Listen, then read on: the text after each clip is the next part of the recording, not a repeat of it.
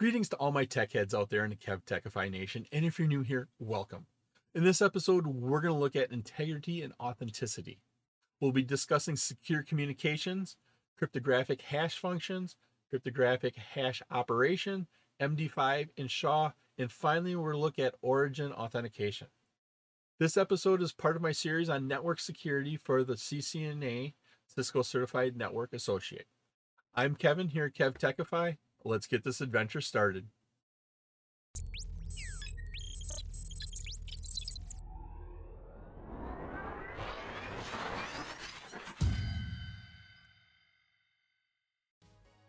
There are four elements to secure communications. The first one here is data integrity. Now, what this does is it guarantees that the message was not altered. Any changes to data in transit will be detected.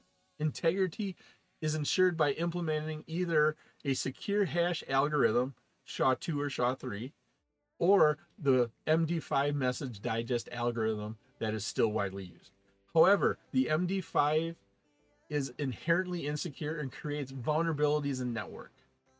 You should avoid the MD5 at all possible. Now, legacy devices still may need it, but you, when when you can, do not use MD5.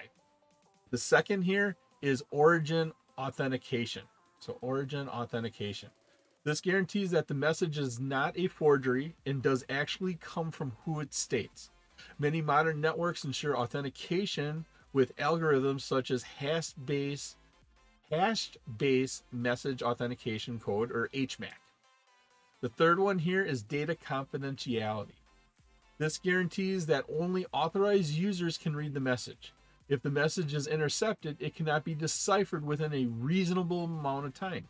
Data confidentiality is implemented using symmetric and asymmetric encryption algorithms. And then finally, the fourth element is data non repudiation. This guarantees that the sender cannot repudiate or refute the validity of a message sent. Repudiation relies on the fact that only the sender has the unique characteristics or signature for how that message is treated. Hashes are used to verify and ensure data integrity. Hashing is based on a one way mathematical function that is relatively easy to commute, compute, but significantly harder to reverse. Here we have a hash function that takes a variable block of binary data. So this is here is our block of data. Block of data. Typically, this is called the message. And once again, notice this is in plain text. So if somebody intercepts it, they can read it. We then run through our hash function. And what this does is it produces a fixed length condensed version hash value here. The resulting hash is sometimes called a message digest, a digest, or a digital fingerprint. With hash functions, it is computationally infeasible for two different sets of data to come up with the same hash output. Cryptographic hash values are often called digital fingerprints.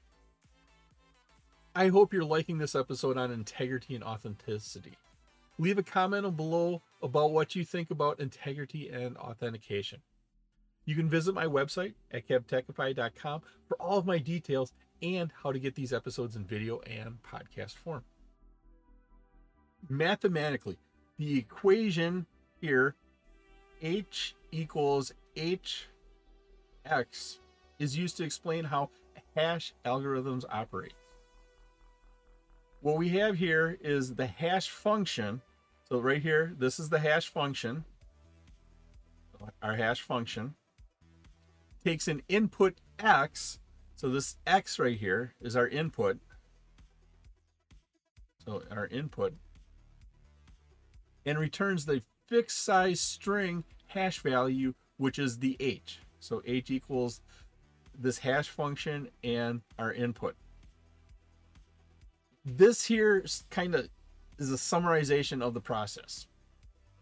The cryptographic hash function should have the following properties. Now, the input here can be any length. So it can be any length, big, small, does not matter. The output here is always a fixed length. So this is always a fixed length here.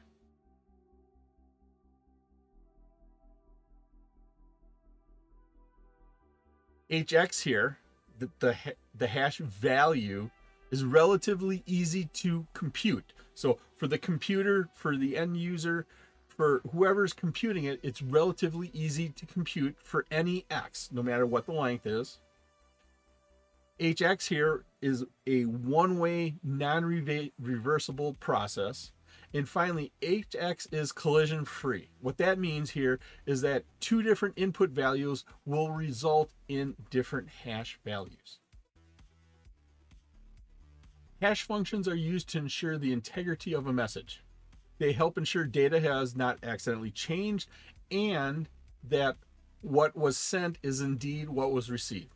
Now, there are four well known hash functions. Right here we have MD5 with 128 bit digest, SHA-1, SHA-2, and SHA-3. While hashing can be used to detect accidental changes, it cannot be used to guard against deliberate changes that are made by a threat actor.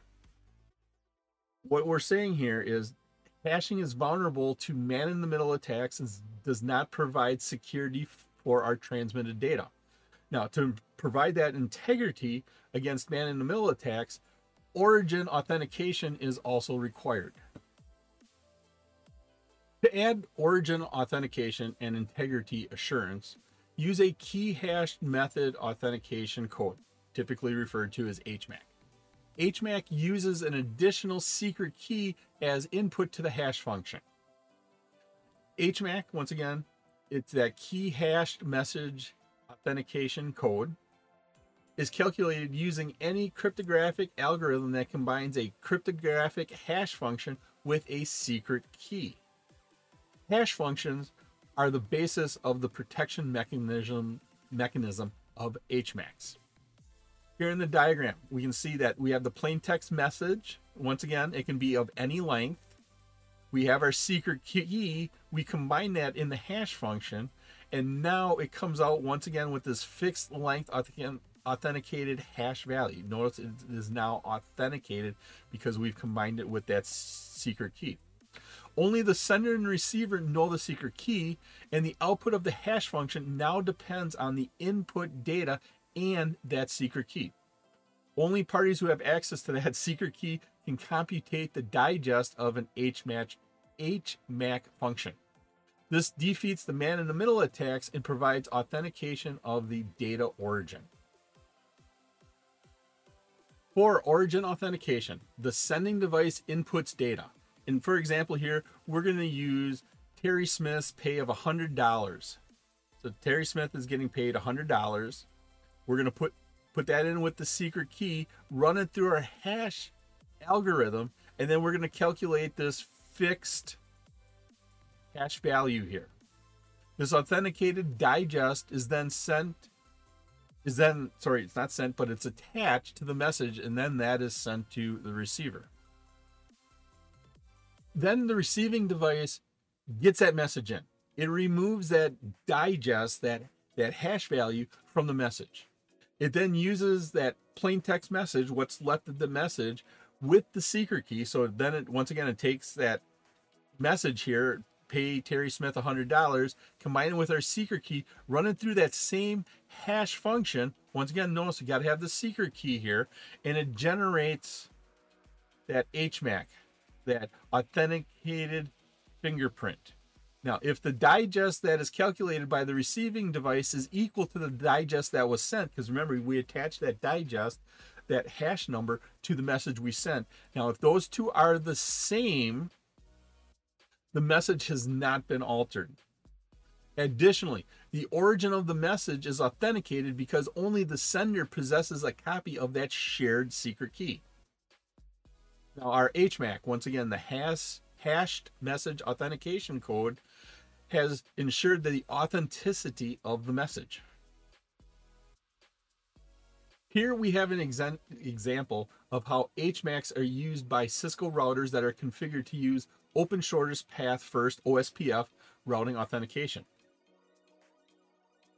R1 is sending a link state update LSU regarding the route to network 10.2.0.0 slash 16. So here is the update that OSPF is sending.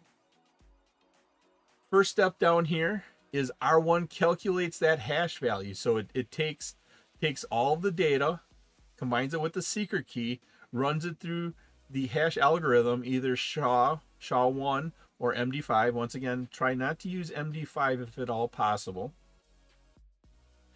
And what we get here is a the hash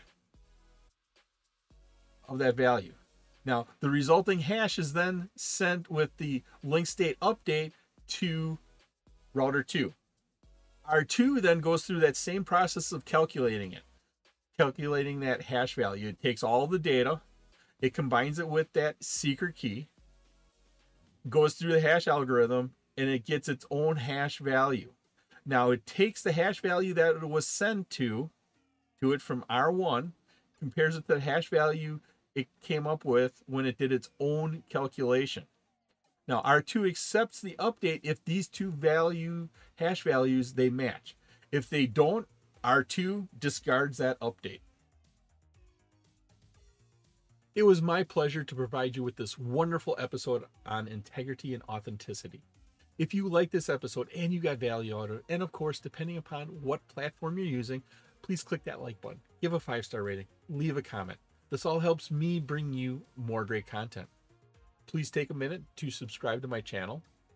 All of my socials and contact information are on my website, kevtechify.com. There you can find out how to get all these episodes in video and podcast form. In the upper right is my playlist for my series on network security for the CCNA. In the bottom right is one of my favorite videos that I linked just for you. Thank you so much for watching this episode of my series on network security. Once again, I'm Kevin, and this is KevTechify. I'll see you next time for another great adventure.